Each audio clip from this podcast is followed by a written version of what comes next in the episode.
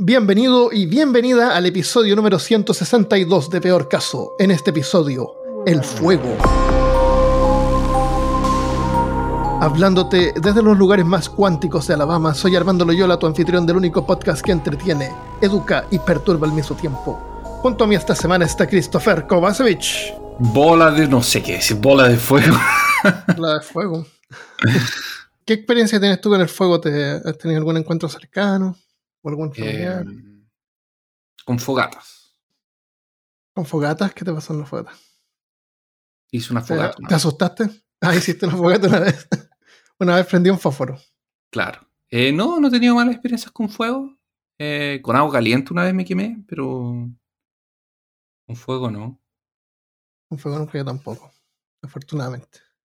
Pero he Eh. visto eso, esos que hacen esos challenges en TikTok que se se mojan las manos en alcohol o la cara en alcohol y se Ah, incendian. poco, pero qué estupidez. Lo que qué Eso ya pasa, sobrepasa la- el entendimiento. Esa falta de educación en los colegios, como nos enseñan, que el fuego quema. Em, Pero ¿qué es lo que es el fuego? ¿Qué es lo que es el fuego? Porque el fuego, ¿qué es lo que es? Eh, el fuego no se considera un gas, porque no se expande, de la misma manera que lo hace un gas. Tampoco se puede considerar un líquido, porque no tiene un volumen fijo. Claro. Tampoco es un sólido, porque no tiene una forma fija. Así que diablo es el fuego. Eh, según la cosmología de Platón, que, es, eh, que creía que el fuego era uno de los cuatro elementos fundamentales. Platón incluso llega a llamar el fuego y la tierra sólidos. Y, y por eso el demiurgo, que es como la deidad que, que inventa Platón, eh, creó el aire y el agua para poder combinar los cuatro elementos proporcionalmente, como el agua es al aire, el aire es al agua, el aire es al agua, el agua es a la tierra. No sé qué diablo significará eso, pero, pero, el, pero llama al fuego un sólido. Entonces podría ser que se está refiriendo a, a sus dados de rol. ¿Te acuerdas de esos sólidos platónicos? Sí, Los decaedros, eso. ¿cómo olvidarlos? Que eran básicamente poliedros que se combinan en sí mismos indefinidamente. Calzan justo. Y tienen básicamente la forma de los dados de rol. En, eh, en entre estos sólidos, los sólidos platónicos, el, el tetraedro sería el que tiene la forma de una pirámide, que sería el dado de 4. Representa el fuego. Que tiene forma de llama, ¿no? Pero sabemos que en realidad el fuego no es algo sólido, no es estable como los demás elementos. El agua la puedes almacenar, la tierra también, incluso el aire. El fuego no. El fuego en realidad es una reacción química, la combustión, esencialmente un proceso de oxidación que emite calor y luz y solamente dura mientras tenga combustible, oxígeno o calor para quemar. O sea, el fuego es un evento, es algo que ocurre, no una cosa, es algo que está pasando. Y mientras tú le mantengas la- el combustible, el oxígeno y el calor, puede continuar ocurriendo. Eh, de todos modos, parte de sus partículas que emiten se ionizan, y en una pequeña parte, así que también se puede considerar el fuego como un plasma parcial. Por lo tanto, la llama de una vela, por ejemplo, no es un plasma. Los colores rojo, naranja y amarillo que vemos en la llama no se crean porque la llama es un plasma, sino que por estos colores se emiten por partículas de combustible que no se quemaron completamente, que es Mm. hollín, que está tan caliente que brilla, como los cables de una tostadora eléctrica. O sea, son partículas que brillan, y eso es lo que emite esos colores amarillos. El fuego es un evento más bien raro en el universo. Si aliens vinieran acá y vieran el fuego, se sorprenderían. El Eh, planeta me- Tierra es el único planeta que se conoce en el universo donde el fuego pueda ocurrir. Porque en otras partes no hay suficiente oxígeno. Ah, sí, tienes razón. Ajá. Sí, co- consume mucho oxígeno el fuego. Claro, consume es- es la oxidación, entonces sin oxígeno no hay fuego. Entonces el sol, tú me dices, pero el sol no es una bola de fuego. No, no lo es. Continuando, el sol no está hecho de fuego, está hecho principalmente de hidrógeno y helio. No hay oxígeno en el sol. Su calor y luz provienen de la fusión nuclear, que es un proceso muy diferente que no requiere oxígeno. sí, eso es verdad. El fuego ordinario es una reacción química, al contrario de la fusión, que combina núcleos de hidrógeno en helio y produce mucha más energía. El fuego normal arde en varios colores, esto depende del suministro de oxígeno. y, otros factores también. Un fuego con poco oxígeno contiene muchas partículas de combustible sin quemar y emite un resplandor amarillo. Un fuego alto en oxígeno quema de color azul. Dependiendo también de otros elementos, el fuego puede variar de color, como en el uso de fuegos artificiales, son fuegos de colores. Eh, agregando productos químicos adicionales al combustible, sus espectros de emisión atómica pueden afectar las frecuencias de radiación de luz visible emitida. En otras palabras, la llama aparece de un color diferente dependiendo de los aditivos químicos.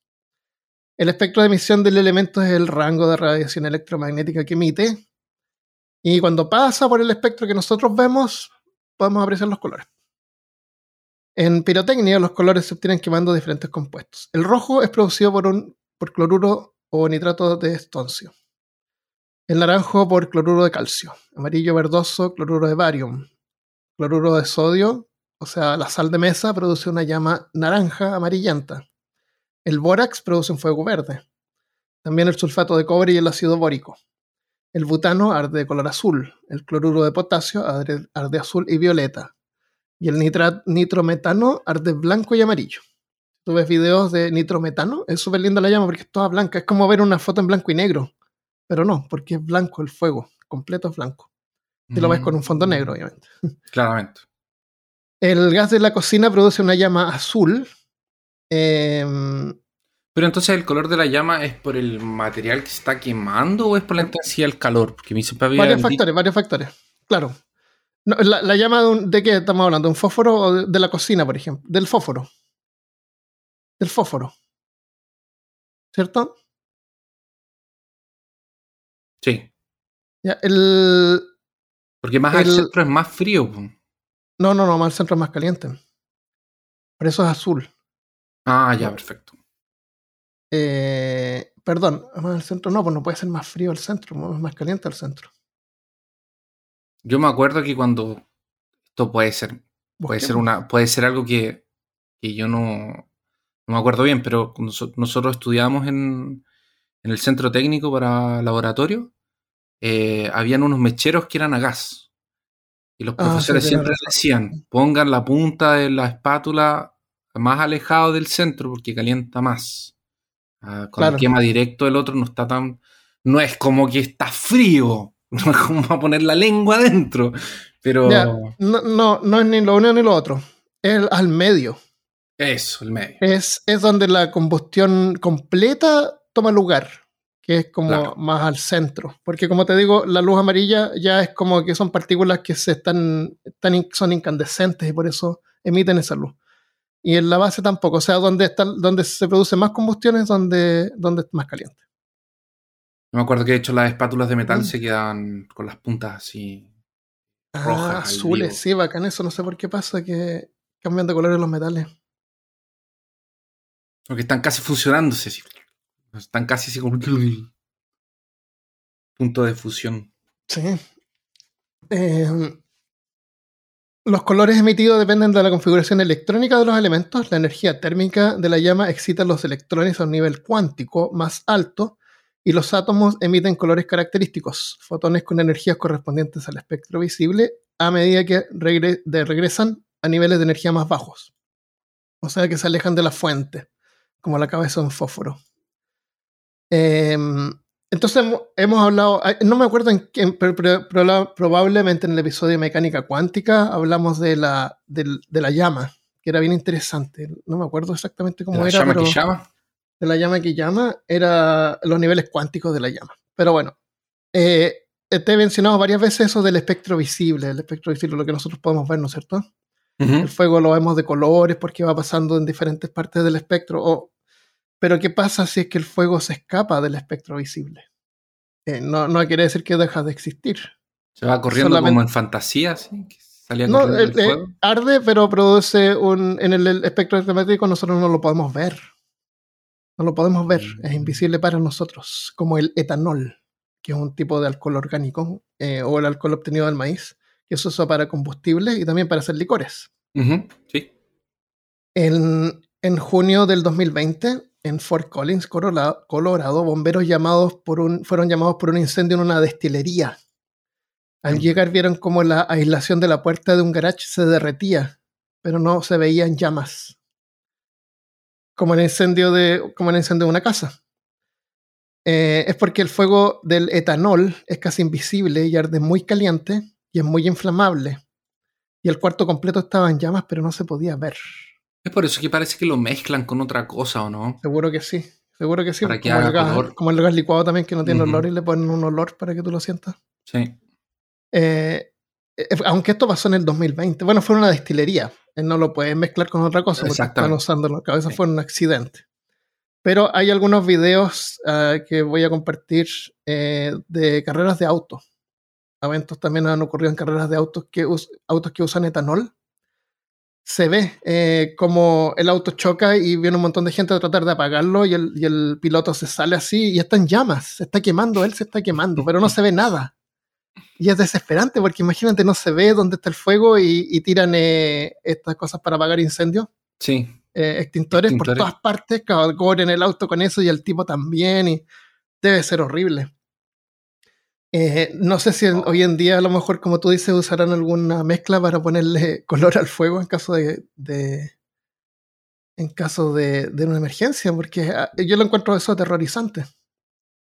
Fuego que no puedes ver. Es terrible. Imagínate, lo puedes sentir, obviamente, pero si te estás quemando y te está, se está quemando tu auto, ¿cómo sabes qué cosa todavía se está quemando? ¿Cómo lo apagas? Exactamente. Ese es el problema. El fuego es caliente, pero su temperatura depende del combustible. El butano es más bien frío, ardiendo a unos 300 grados Celsius. El carbón arde a 750 a 1200 grados Celsius. El gas natural puede arder a 1500. La llama de una vela, la gasolina, el querosén, madera y el metanol arden entre unos 1000 y 1400 grados Celsius. Y nosotros, ¿a qué temperatura crees que ardemos? ¿A nosotros? La grasa animal, porque la grasa animal eh, arde. Aquí yo me imagino que unos 70, 78. No, no, no, no, son todos los 100. 800, 900 grados Celsius. Ya. Vamos a arder.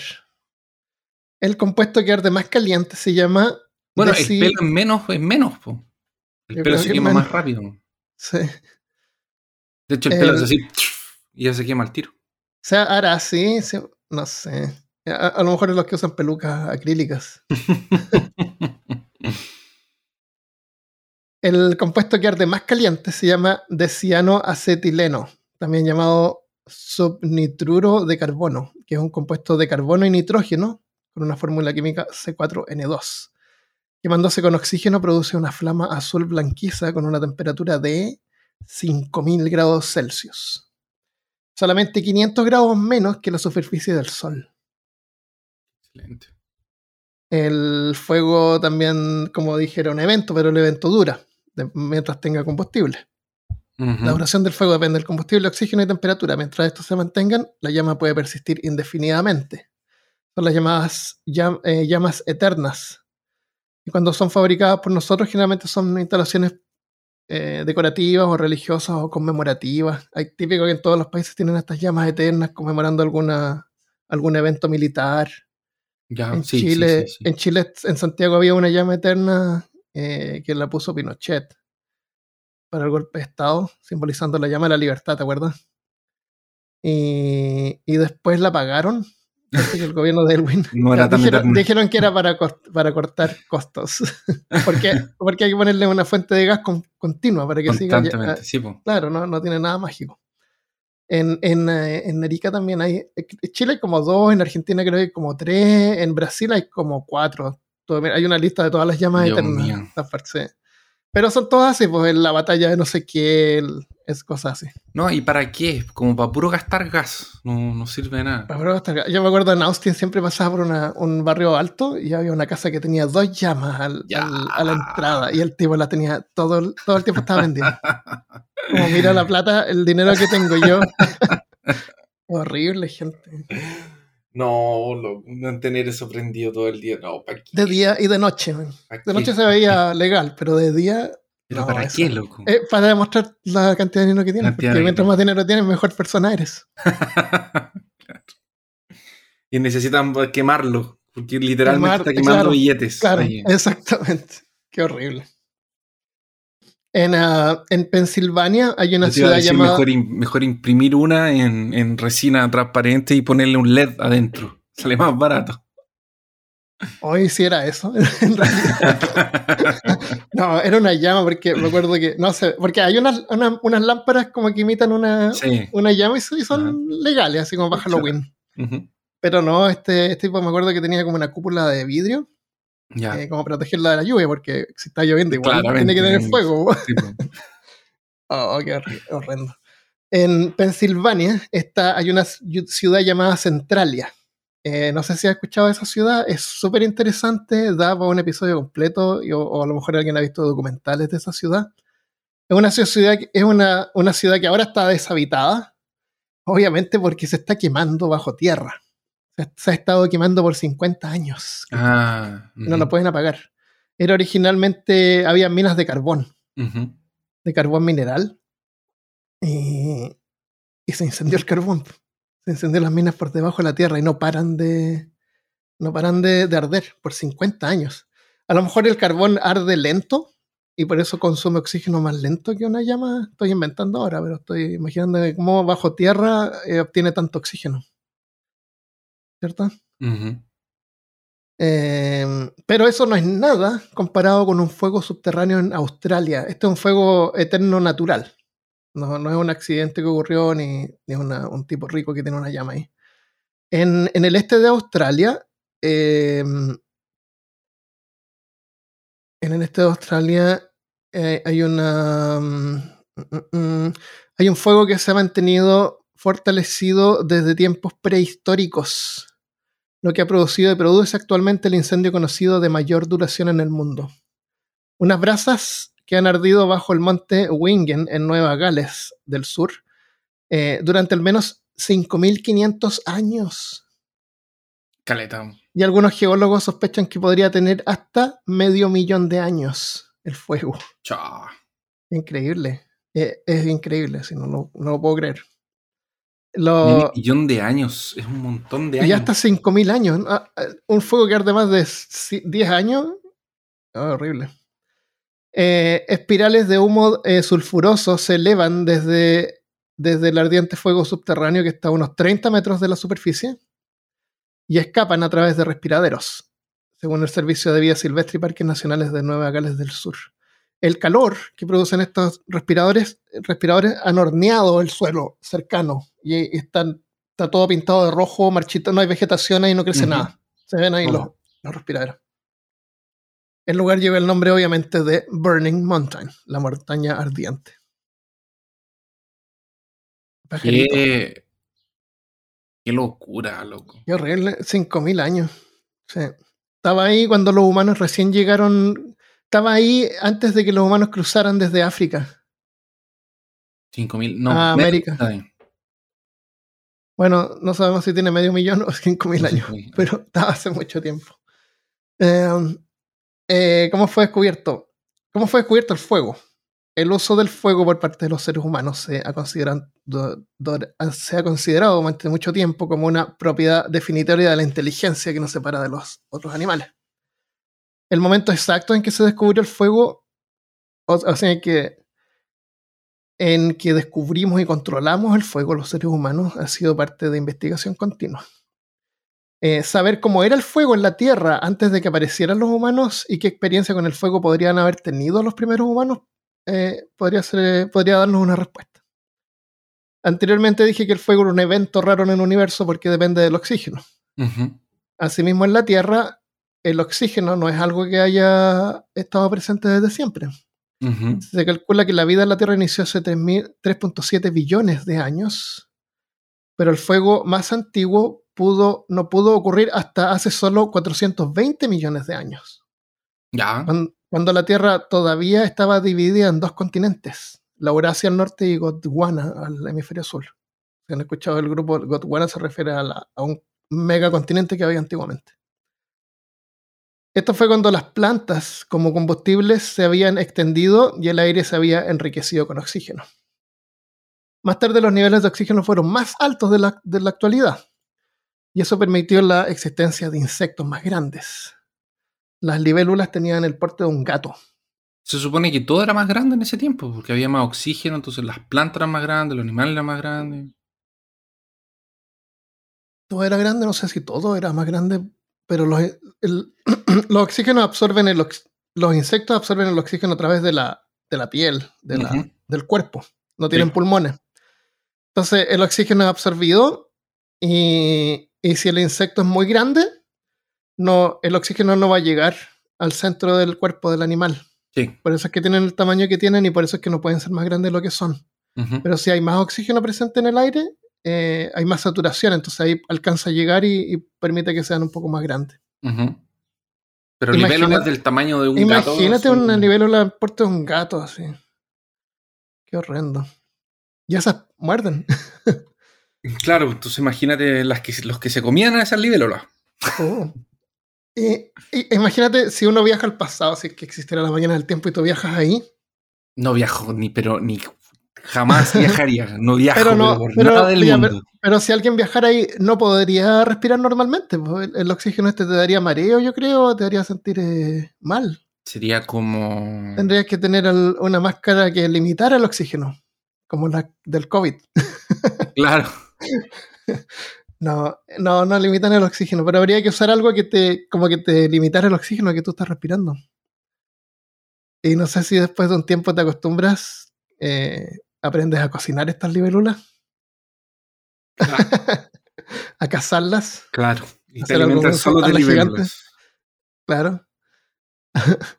El, el, exceso de oxígeno también significa que los fuegos eran más intensos. loco. Qué horrible, qué horrible también debe haber sido un poco más grande, pero, pero siempre hacen referencia a las libélulas. Las libélulas eran como particularmente grandes, pero yo sé que también habían 100 pies grandes.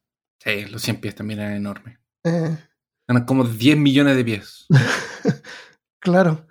Sí, pues, todo era más grande. Eh, entonces, el, significa que estos fuegos eran también más intensos y más frecuentes. Había más oxígeno. De hecho, hay evidencia de esto en la evolución de plantas que se han adaptado y necesitan del fuego para reproducirse. O sea, es parte de lo que ellos necesitan, como algunos pinos, eucaliptus y proteínas, que aparecieron por primera vez hace 90 millones de años.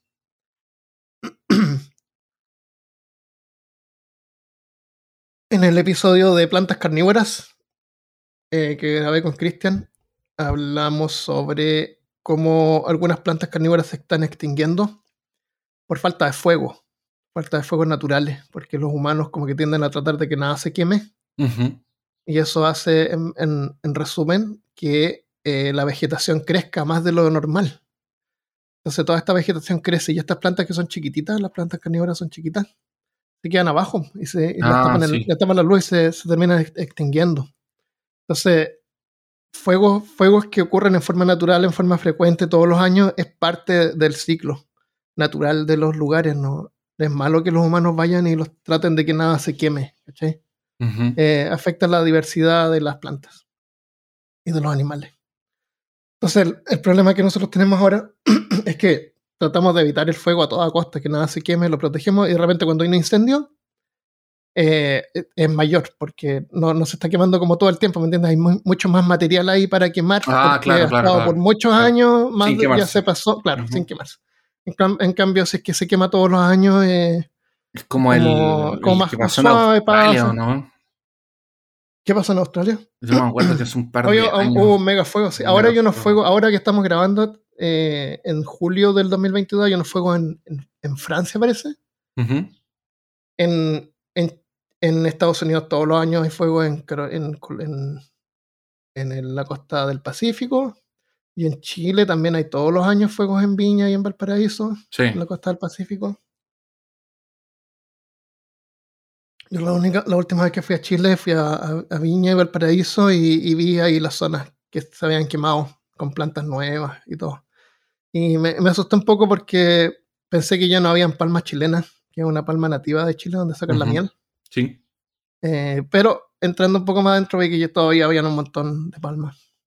Pero no son tantas palmas. Así que si se queman un día, ya no va a haber más palmas ni miel. Eh, bueno, entonces fue la expansión de pastos y pastizales como las sabanas en África hace unos 7 millones de años, lo que tuvo un gran impacto no solo en el medio ambiente, sino también en los animales que vivían ahí. Según un artículo de la revista Times de junio del 2018, dice que según un modelo de computadora, sugiere que las sabanas necesitan fuego regular, o la vegetación se puede convertir en matorral o bosque. En este contexto, los primeros humanos que vivían en las sabanas a menudo habrían visto fuego en el paisaje. Y el primer descubrimiento habría implicado ver y seguir el fuego. Es posible que se estaba hablando de los seres humanos, los primeros seres humanos vieron esos fuegos. Es posible que se hayan recogido animales y plantas carbonizados o muertos que quedaron a su paso y que los animales que huían del fuego fueran emboscados o matados. O sea, los seres humanos veían este fuego y veían una oportunidad para encontrar eh, animales cocinados. Claro. Podían comer. O animales que sabían que podían eh, usar el fuego como para ayudarlos a cazar. Eh, es probable que la primera etapa, en la primera etapa de la interacción humana con el fuego, que tal vez pudo ocurrir hace unos 1,5 millones de años en África, haya sido de este tipo, oportunista. Y es posible que los primeros seres humanos, al principio, solamente hayan conservado el fuego. O sea, encontraron un fuego, lo mantenían, agregándole combustible como estiércol que se quema lento. Eh, un fuego habría sido útil para iluminarse en la noche, eh, dar calor en la noche, y también para ahuyentar a los animales depredadores. Y el humo podría haber sido eficaz también para mantener a los insectos alejados. Entonces, a lo mejor les interesaba mantener un fuego perpetuo ahí permanentemente. Esta habilidad de estirar el fuego fue una hazaña novedosa, solamente desarrollada por los humanos. Hay evidencia de uso de fuego en cuevas de, Israel que datan de 400.000 años. La siguiente etapa en el dominio del fuego habría sido obtener la capacidad de iniciar un incendio. Esto habría permitido el uso más regular y controlado, permitiendo el desarrollo de la cocina y ampliando nuestra dieta.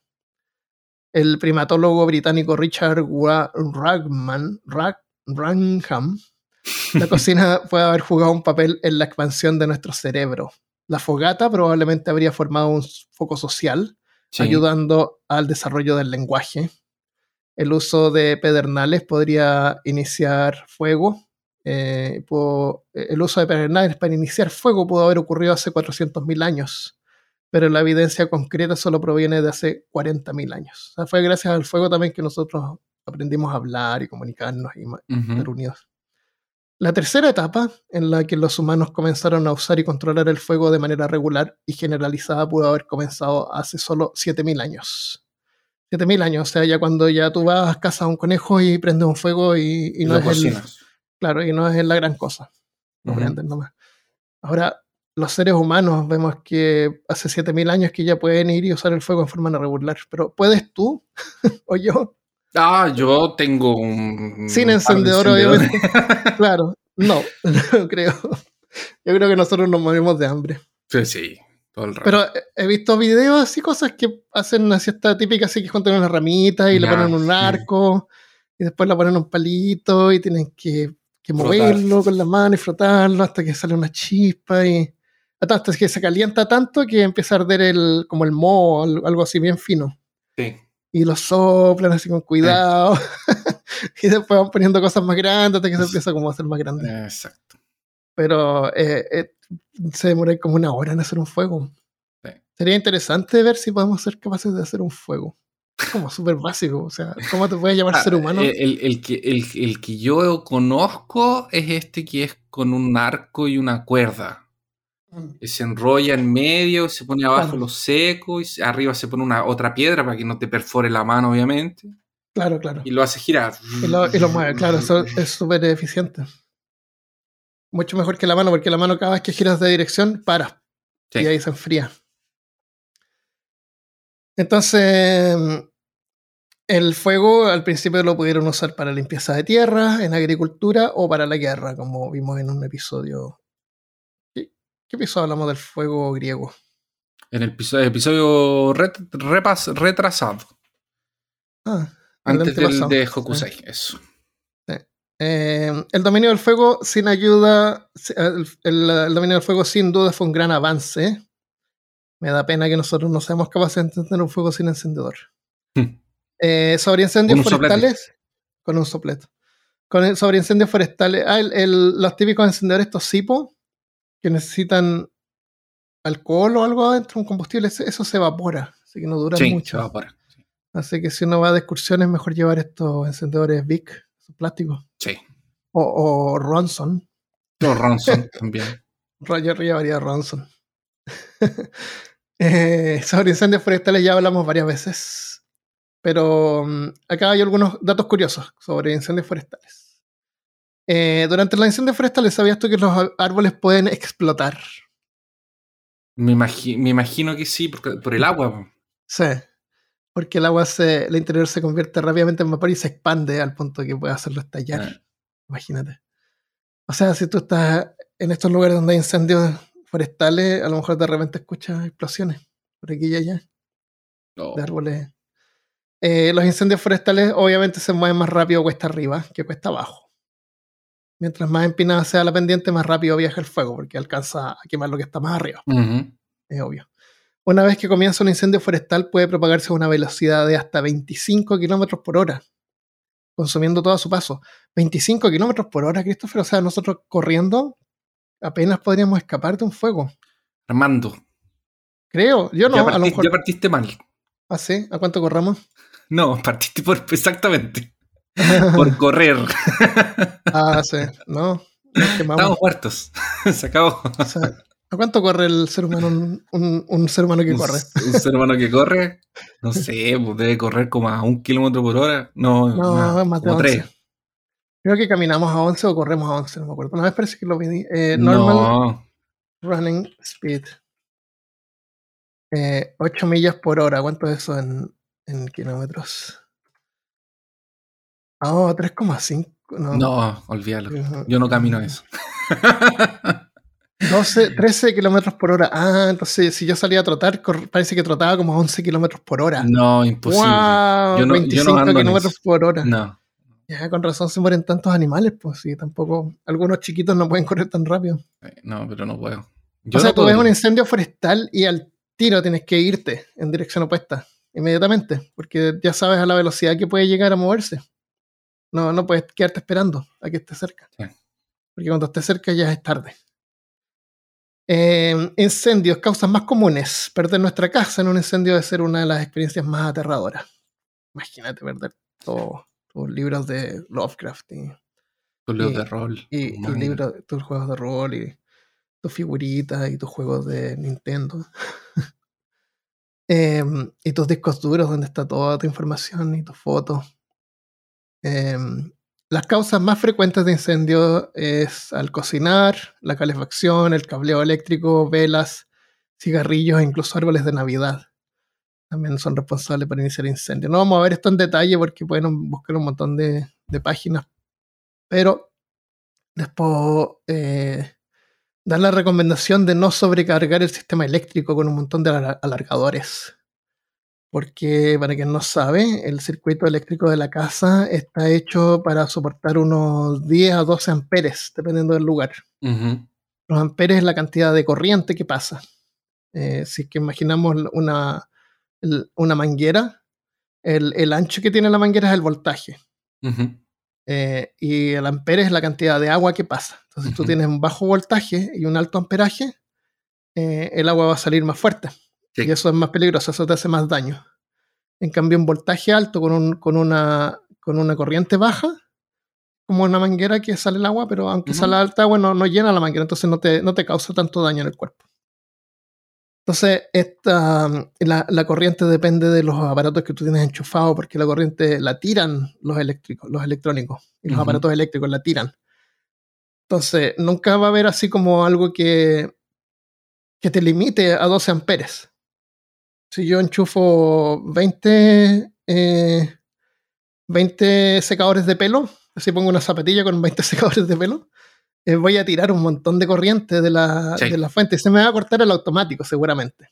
Probablemente. Porque eso ahí está hecho. Si es que pasa más corriente de la que debiera, se corta.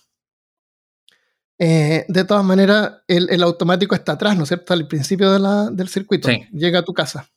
Entonces, si tú pones un montón de alargadores y zapatillas, esos cables ya no están hechos para resistir 12 Eh, amperes. eh, el o 10. automático, el automático que dice Armando, para los que no están eh, Pues eh, con, esa imagen en la cabeza, es el interruptor de atrás, son los, tapones. Los tapones. En las casas hay unas cajas eléctricas con varios eh, como son switch, fusibles. Son fusibles. son fusibles básicamente. Entonces, que. cuando pasa luz, se levanta, pues de ahí uno se apaga la luz en la casa, uno va y baja la cuestión. Claro, lo reseta y reinicia. Eh, antiguamente no, no pasaba eso, pues había que comprar eh, tapones nuevos, porque se quemaban. Exactamente.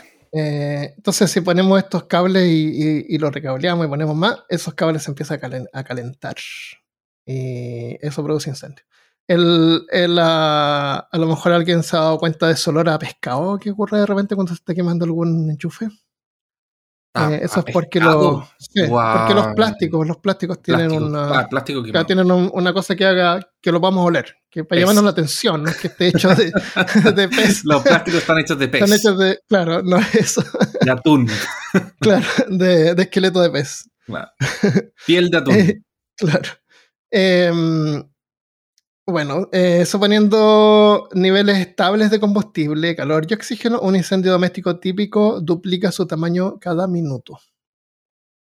¿Cómo los bomberos apagan el fuego? Eh, Se tiran arriba. ¿o ¿no? Se tiran arriba del fuego. Le gritan, apágate. Eh, los incendios se pueden apagar de tres maneras diferentes: quitar la fuente de combustible, agotándola o secándola, quitar el oxígeno, sofocando el, el fuego, o eliminando el calor, absorbiéndolo con el agua. Eh, también hemos hablado de esto, eh, por eso es que tiran agua, o, eh, porque el agua se vaporiza y ese vapor se expande, como Sí. cuando se, se estallan los árboles. Entonces ocupa mucho más volumen. No me acuerdo exactamente, pero es, es como el volumen del agua. Se.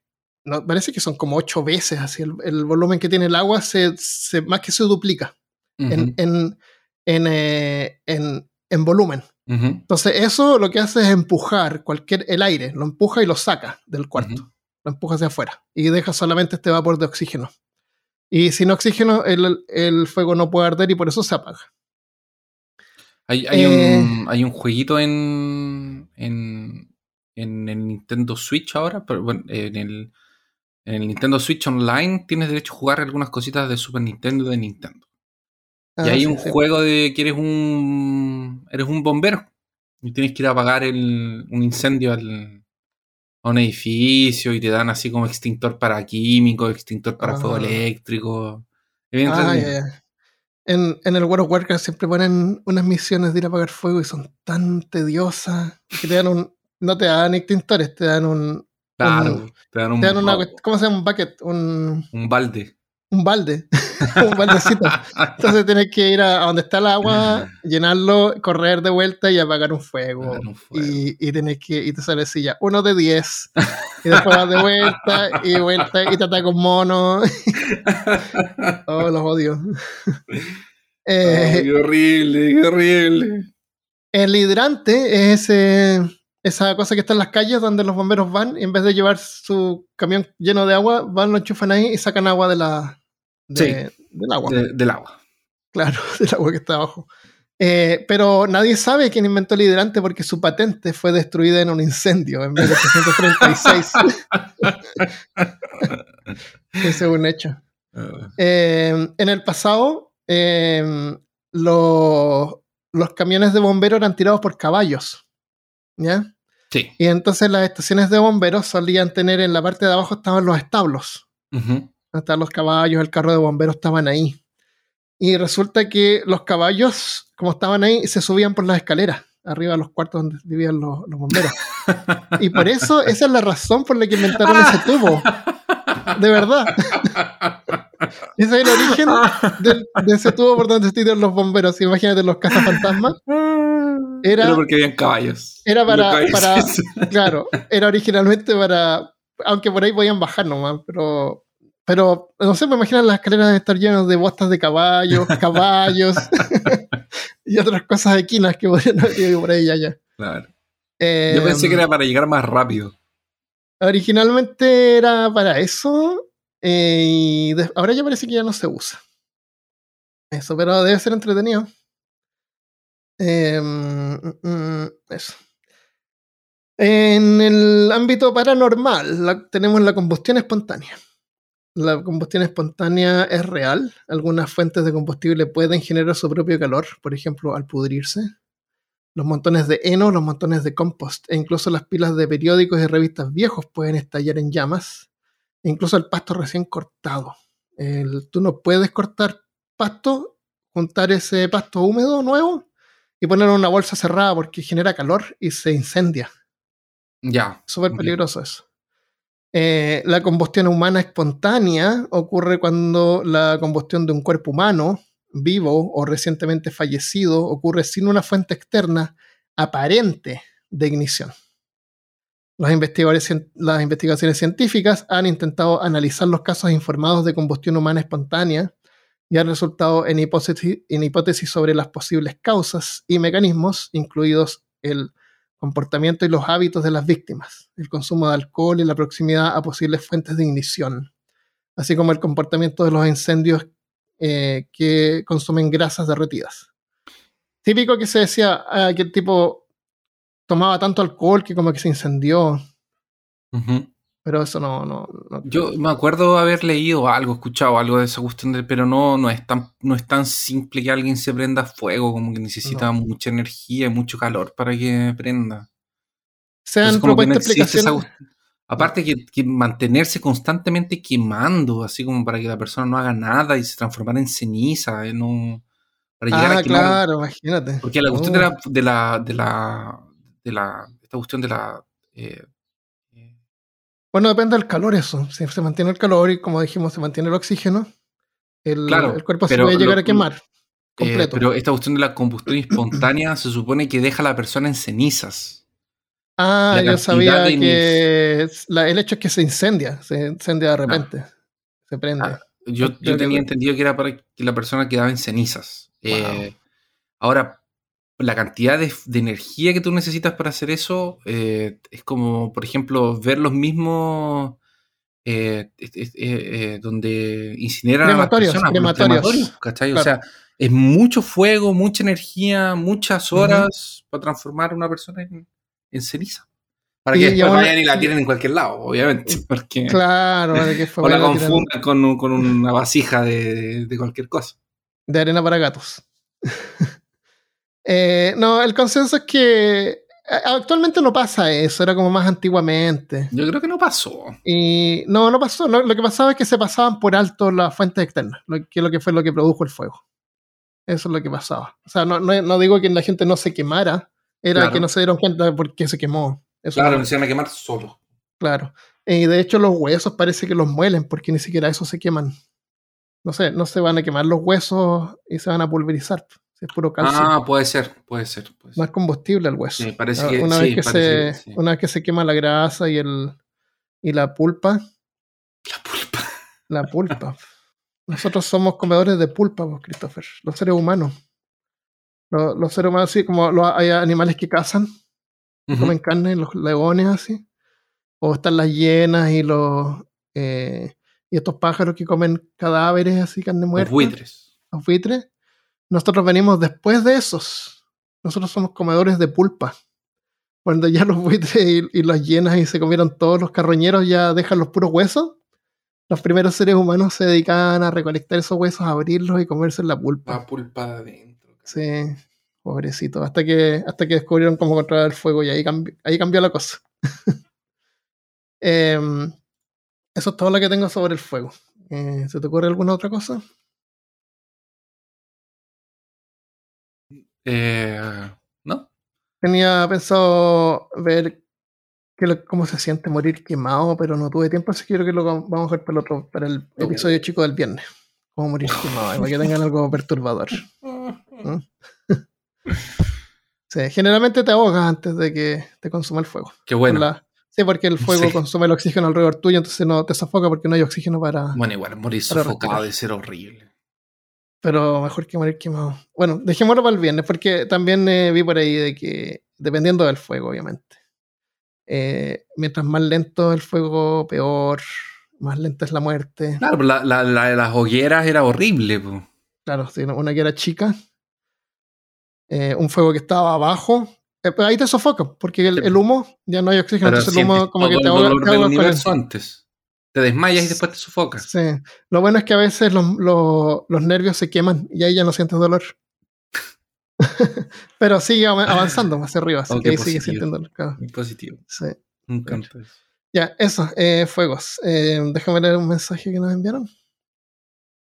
Ah, ah, ah, lo guardado acá. Mm, mm. Mm, ah, este es un mensaje sobre un episodio que veré con Christian, que no me acuerdo cuál fue, que él contó de que su hermana lo asustaba en la casa y era como la onda así de la familia asustarse. y eso parece que pasa en varias familias. Eh, Luis Quesada eh, nos comenta que él es Patreon. Dice, excelente tener un after podcast eh, a los tiempos, no los había escuchado. Te refieres a los mini episodios del viernes, supongo. Eh, dejé, acumular un, dejé acumular un poco y andaba escuchando a algunos de, sus amigos. Les comento que la familia de mi mamá también tiene la costumbre de causar esos sustos para amenizar, dice entre comillas. También lo hago con mi esposa y mis hijos. También he aprendido esto, eh, he aprendido esto realmente. Es ya una tradición. Eh, gracias por compartirlo. Asustar. ¿A ti no te da eso para asustar a la Sinara? No, no. Que anda aterrorizada con miedo todo el tiempo que la vas a asustar. No. O que te asuste a ti. No. Yo a mi hermana la asustaba, pero a ella nomás. Así que es una cosa como de hermanos. ¿Tú al, al Mirko nunca lo, lo No, nosotros no nos Nosotros no, lo que en vez de asustarnos, nos atacábamos. Teníamos que estar siempre atentos porque podía caer violencia detrás de una puerta, podía ser emboscado. Ah. lo, nuestro era emboscadas. Emboscar atrás de una puerta, esconderse bajo la cama. Pillar por sorpresa, por la espalda. Wow, prefiero asustarme, por lo menos ahí no me pegan. Qué horrible. Eh, espera, déjame tener otro, otro uh, anotado acá. ¿Cómo se va aquí? Uh, uh, eh, este, este mensaje eh, lo envió, bueno, el usuario en Instagram se llama TigerPop underscore TV, en línea baja TV. Y lo debería haber leído hace como dos episodios atrás. y es sobre algo que grabamos juntos. Eh, dice, debo decirles que ustedes son un podcast genial. Me parece un desequilibrio del universo y leyendas legendarias que todavía me gustan un poquito, aunque la ultra corrección política los haya descafeinado. tenga montañas de seguidores y ustedes que me parecen una fuente original y de mucho mayor grado de investigación aún no tengan tanto. Eh, eso es porque la gente busca entretenimiento. Claro. Y, no necesariamente aprender, aunque yo, yo estoy todo el rato así como que viendo YouTube, aprendiendo alguna tontera, aunque sean cosas, no sé, lo que sea. Hay un tipo que habla de tostadoras, cómo funcionan las tostadoras, cómo funciona el aire acondicionado, cómo funcionan los jets de los aviones. Necesito eso. parece que lo comentamos la otra vez, en un, no sé, me acuerdo si fue un episodio, fue después de que habíamos terminado de grabar. ¿Mm? Pero este canal que me mandas tú de repente los videos del, del sujeto que abre candado, que abre cerradura. De abre candado, sí. Lo encuentro súper interesante. Sí, la mecánica esa eh, es súper entretenido. Entonces, estoy, yo todo el rato es como lo que, me, lo que me entretiene. Yo me siento en el televisor a comer un snack y tengo que poner algo que me enseñe alguna cosa. Alguna cosa curiosa, de historia, lo que sea. Mi Pero no, ¿Mm? generalmente mi historial de YouTube tiene cosas así como tutoriales de pintura. Eh, es, como ese tipo de cosas, como análisis de, de películas. No, del mío no quiero hablar. El mío tiene mucho Pokémon últimamente.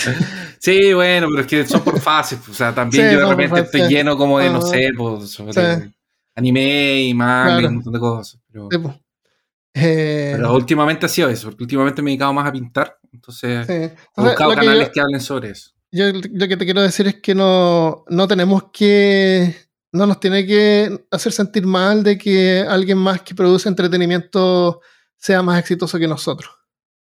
No. creo que en realidad haya sido la intención nuestra así como de criticarnos al punto de que no deberían escuchar o no deberían existir o no deberían hacer eso.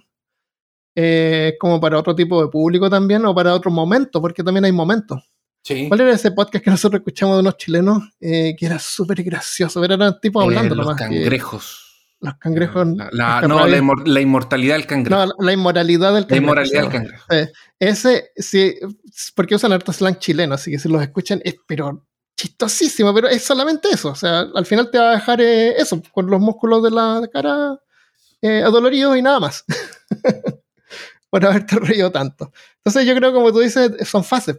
Depende de lo que, el momento y todo. ¿Sí? Em, pero también ahí está esa necesidad pues, de aprender cosas, de saber datos y, y, para eso estamos nosotros. Pues está peor caso y ojalá no hubieran más podcasts así también que me daría gusto. Así que si te gustan ese tipo de cosas y sabes a alguien más que le gustan, compartan el podcast. Eh, compartanlo a sus amigos y a sus enemigos.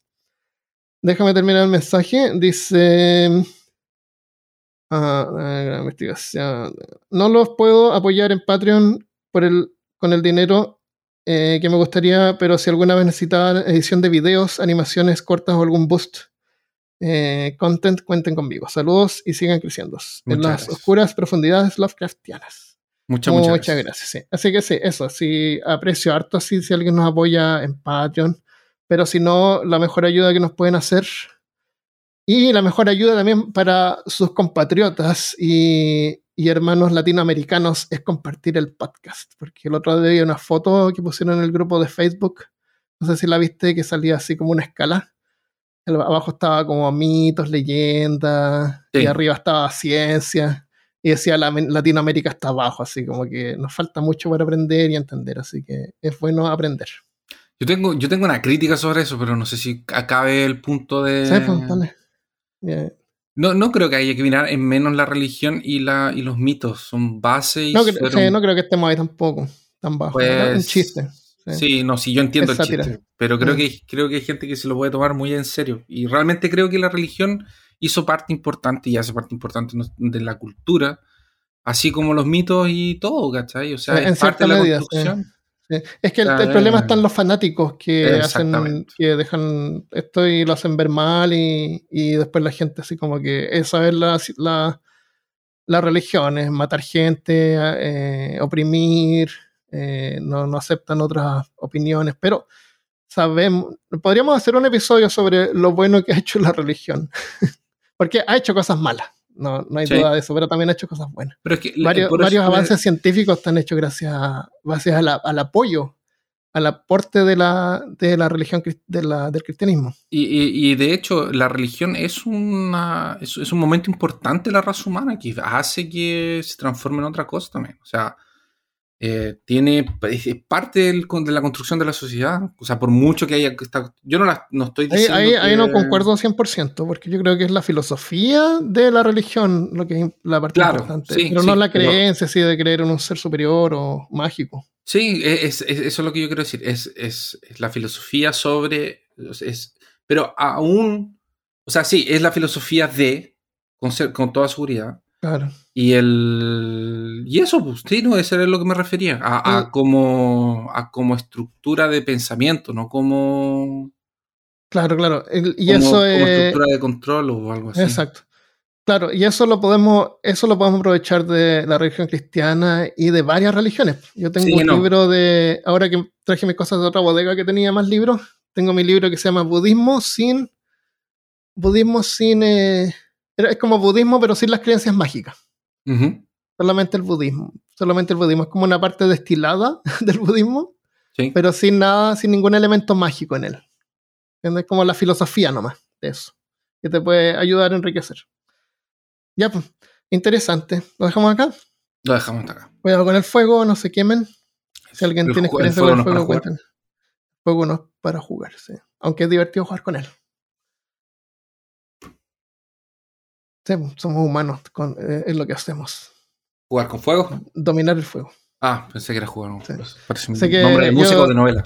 Yo te desafío a ti, Christopher, que tú hagas un video prendiendo un fuego en un bosque. Ah, ya. Sin encendedor. ¿Cuánto te demoras en encender un fuego? Está bien. Mm, con un horquito ahí. ya, ¿lo dejamos hasta acá? Lo dejamos hasta acá. O hablamos, o podemos hablar cuatro minutos más y el episodio tiene una hora. Déjame contarte. Te cuento mi luz de ayer. Ayer vi una consola Nintendo 3DS, no Excel, la, original, más como 11 juegos por 110 dólares. Y las fotos estaban los juegos, los juegos adentro como unas. No se veían qué juegos eran. Ya. como esos, esos deals así como que, uy, puede ser cualquier cosa buena. Buenos ahí. Claro, así que le ofrecí 100 dólares, porque igual la consola más 11 juegos, juegos y dije, aunque los venda por 5 o 10 dólares, igual le saco más. Y la consola venía con la caja. Y, y, al final me dijo que ya alguien había ofrecido, así que no. Pero dije, me dijo que si, que si la persona esa no, no la contactaba de vuelta me iba, me iba a avisar. Y me avisó. Bueno. Así que al final me junté con la persona, llegué a la hora en que quedábamos y, y le decía a la Michelle, pues si, si la consola está rota o la tapa está rota, le tengo que ofrecer menos. Y tenía un billete de 100. Y es un problema porque si tú quieres negociar, tienes que tener el catch, así como listo, pues, en 20 o en 10. Eh, no le puedes pedir un, un vuelto, Claro. claro. Eh, al final juntamos 60 dólares que tenía ella, así, por ahí. 60 dólares en billete. Dije, ya, si la tapa está suelta o algo, igual está bien por los juegos, a lo mejor le puedo ofrecer 60. Ya. Ya llegó la persona, eh, no, me contactó y yo estaba en el lugar equivocado. Era, un oh. supermercado que me dijo en una parte y era, era un poco más allá.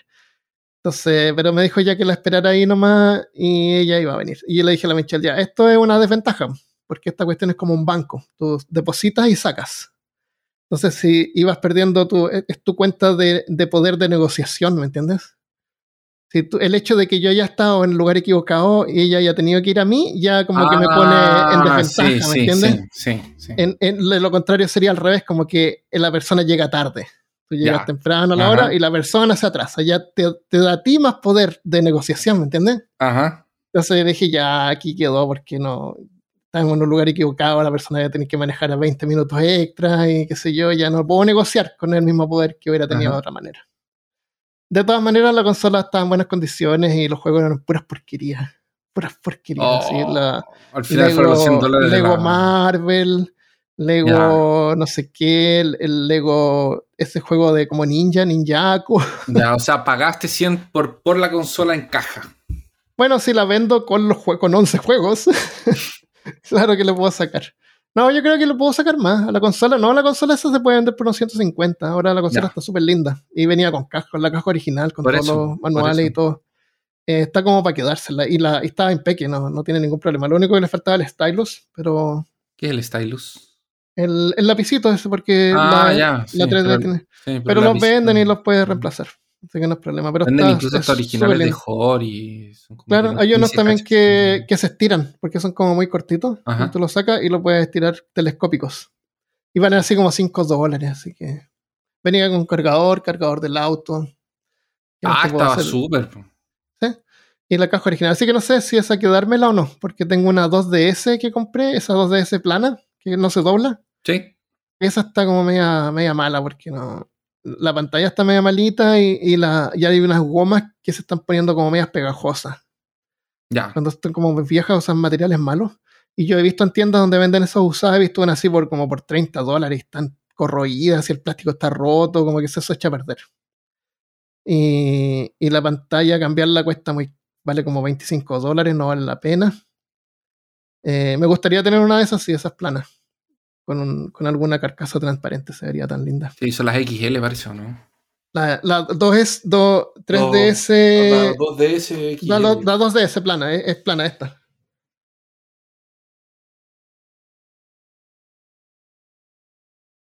Sí, sí las conozco. Esta eh, tiene una pantalla chica y, y las, algunas partes empiezan como a poner pegajosas. Pero bueno, eso es. Así que si alguien está interesado en comprar una Nintendo DS o Game Boy Advance, he aprendido harto sobre el tema, así que me pueden consultar. No cometan errores como yo, que fui y compré una Nintendo, Game Boy Advance SP. Hay dos modelos, el 001 viene con una pantalla muy mala y la, el 101 viene con una pantalla súper buena, súper brillante, la otra súper opaca, no, no se ve. No se ve en el día, no, eh, hay que cambiar esa pantalla. Entonces, por esa no se puede pagar más de unos 60, 70 dólares. Pero la 101 con pantalla mejor se puede vender y compré por unos 150 dólares por ahí. Opa. Ya, pues, llegamos a, una hora, un minuto. Mira. Muy bien. En el relleno, qué bien. Así se hace. Así, rellenando podcast. Un abrazo a todos. Un abrazo Nos vemos la próxima vez. Adiós. Para más eh, consejos de cómo comprar y vender Game Boys. Claro, y cosas. Y cosas en Marketplace, Facebook. Gracias.